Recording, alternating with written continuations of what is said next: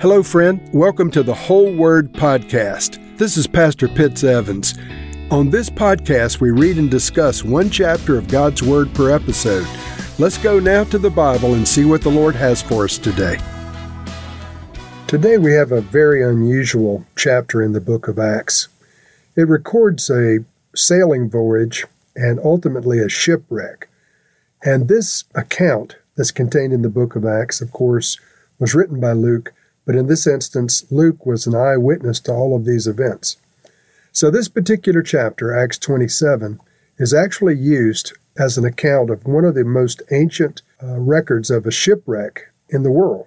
It's taught in maritime colleges and uh, naval schools and so forth as a, a detailed accounting of an ancient shipwreck, an ancient voyage followed by a shipwreck.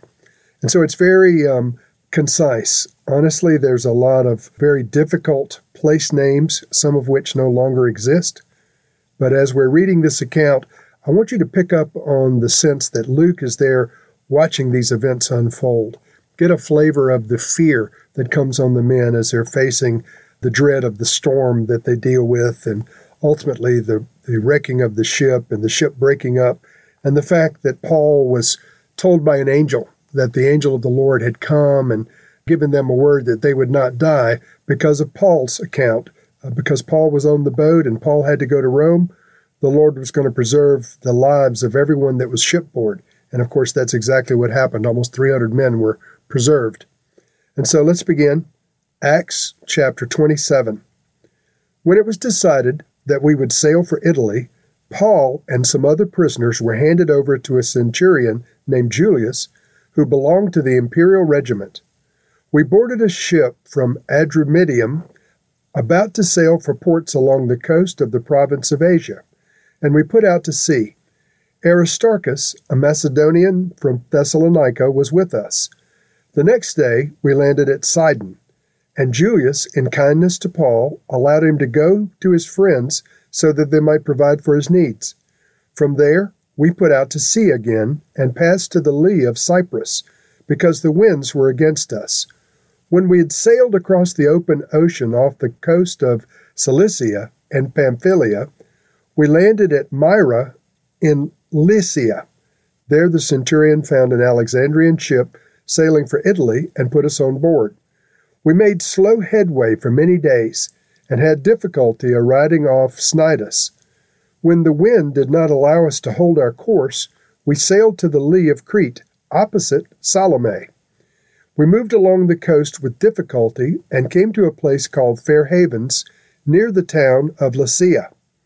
Much time had been lost, and sailing had already become dangerous, because by now it was after the fast. So Paul warned them, Men, I can see that our voyage is going to be disastrous and bring great loss to the ship and cargo and to our own lives also. But the centurion, instead of listening to what Paul said, followed the advice of the pilot and of the owner of the ship. Since the harbor was unsuitable to winter in, the majority decided that we should sail on, hoping to reach Phoenix and winter there. This was a harbor in Crete facing both southwest and northwest. When a gentle south wind began to blow, they thought they had obtained what they wanted, so they weighed anchor and sailed along the shore of Crete. Before very long, a wind of hurricane force called a northeaster swept down from the island. The ship was caught by the storm and could not head into the wind, so we gave way to it and were driven along. As we passed to the lee of a small island called Cauda, we were hardly able to make the lifeboat secure. When the men had hoisted it aboard, they passed ropes under the ship itself to hold it together. Fearing that they would run aground on the sandbars of Syrtis, they lowered the sea anchor and let the ship be driven along. We took such a violent battering from the storm that the next day they began to throw the cargo overboard. On the third day, they threw the ship's tackle overboard with their own hands.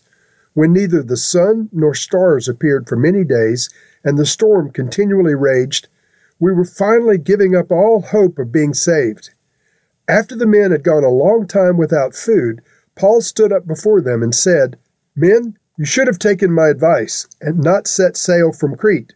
Then you would have spared yourselves this damage and loss. But now I urge you to keep up your courage, because not one of you will be lost. Only the ship will be destroyed. Last night, an angel of the God whose I am and whom I serve stood beside me and said, Do not be afraid, Paul. You must stand trial before Caesar, and God has graciously given you the lives of all who sail with you. So keep up your courage, men, for I have faith in God that it will happen just as He told me. Nevertheless, we must run aground on some island. On the fourteenth night, we were still being driven across the Adriatic Sea, when about midnight the sailors sensed they were approaching land. They took soundings and found that the water was a 120 feet deep. A short time later, they took soundings again and found that it was 90 feet deep. Fearing that we would be dashed against the rocks, they dropped four anchors from the stern and prayed for daylight. In an attempt to escape from the ship, the sailors let the lifeboat down into the sea, pretending they were going to lower some anchors from the bow. Then Paul said to the centurion and the soldiers, Unless these men stay with the ship, you cannot be saved. So the soldiers cut the ropes that held the lifeboat and let it fall away. Just before dawn, Paul urged them all to eat. For the last fourteen days, he said, you've been in constant suspense and gone without food. You haven't eaten anything. Now, I urge you to take some food. You need to survive. No one of you will lose a single hair from his head if you listen to me. After he said this, he took some bread and gave thanks to God in front of them all. Then he broke it and began to eat. They were all encouraged and ate some food themselves. Altogether, there were 276 of us on board the ship. When they had eaten as much as they wanted, they lightened the ship by throwing the grain into the sea. When daylight came, they did not recognize the land. But they saw a bay with a sandy beach, where they decided to run the ship aground if they could. Cutting loose the anchors, they left them in the sea and at the same time untied the ropes that held the rudders. Then they hoisted the foresail to the wind and made for the beach. But the ship struck a sandbar and ran aground. The bow stuck fast and would not move, and the stern was broken to pieces by the pounding of the surf. The soldiers planned to kill the prisoners to prevent any of, any of them from swimming away and escaping. But the centurion wanted to spare Paul's life and kept them from carrying out their plan. He ordered those who could swim to jump overboard first and get to land. The rest were to get on planks or on pieces of the ship. In this way, everyone reached the land safely. I think we all can agree this is a very unusual chapter and the details that it contains are without parallel um, in the scriptures for one setting and one scene and one event. It's just a remarkable uh, description by Dr. Luke. Luke as an, is an eyewitness, as the pronouns tell us throughout the text, reading in verse 1. When it was decided that we would sail for Italy, Luke wrote, Paul and some of the other prisoners were handed over to a centurion named Julius, who belonged to the imperial regiment. So we know that Luke was not a prisoner, but Paul and other prisoners were on board, and Luke was along as well. Perhaps he was functioning as the ship's doctor or just coming as Paul's attendant and companion. We're not told what his status was on the boat, but we know he was not a prisoner. Verse 2 We boarded a ship from Adramyttium, about to sail for ports along the coast of the province of Asia, and we put out to sea. So Luke is still with them. Aristarchus, a Macedonian from Thessalonica, was with us. And so as the chapter continues, Luke is, is present in the whole thing. Now, what happens is they get off of this ship onto another ship, and uh, there's a tremendous change in the weather. They'd been delayed.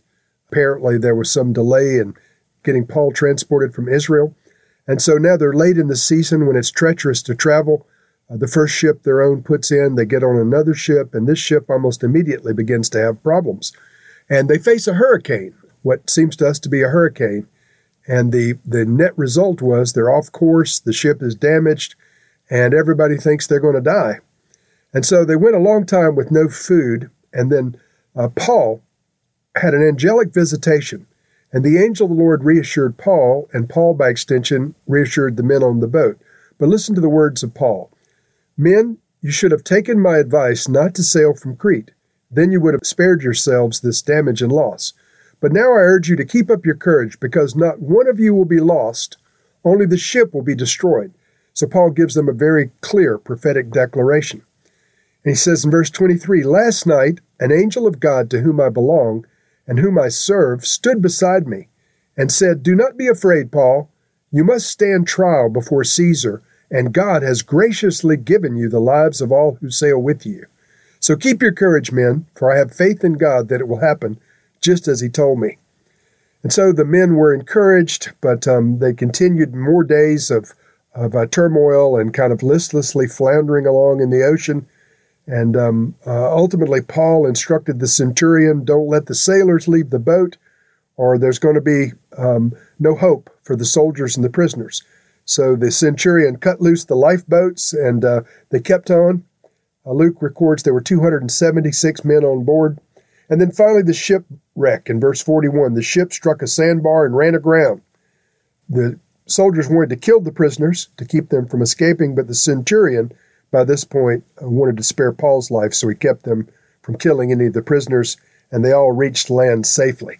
Now, here's what I want to leave you with. The Lord had instructed Paul prophetically several years back that he needed to go to Jerusalem. He was going to be arrested and taken to Rome. And so Paul knew that was the will of God. On this boat, there was a, a, definite danger of it floundering and sinking, which would have taken Paul away from his mission. But the angel of the Lord came and told Paul that he must stand trial before Caesar. So God was going to bring that boat and all the men through safely. You see, friends, you can't thwart the will of God, whether wind or storm or shipwreck or soldiers or the will of men. The Lord will have his way, and the Lord decreed that Paul would go to Rome. Lord, we thank you for this unusual chapter. We thank you for the assurance of the angel of the Lord to Paul. We thank you that you'll finish that good work in our lives just as you did in his. Amen.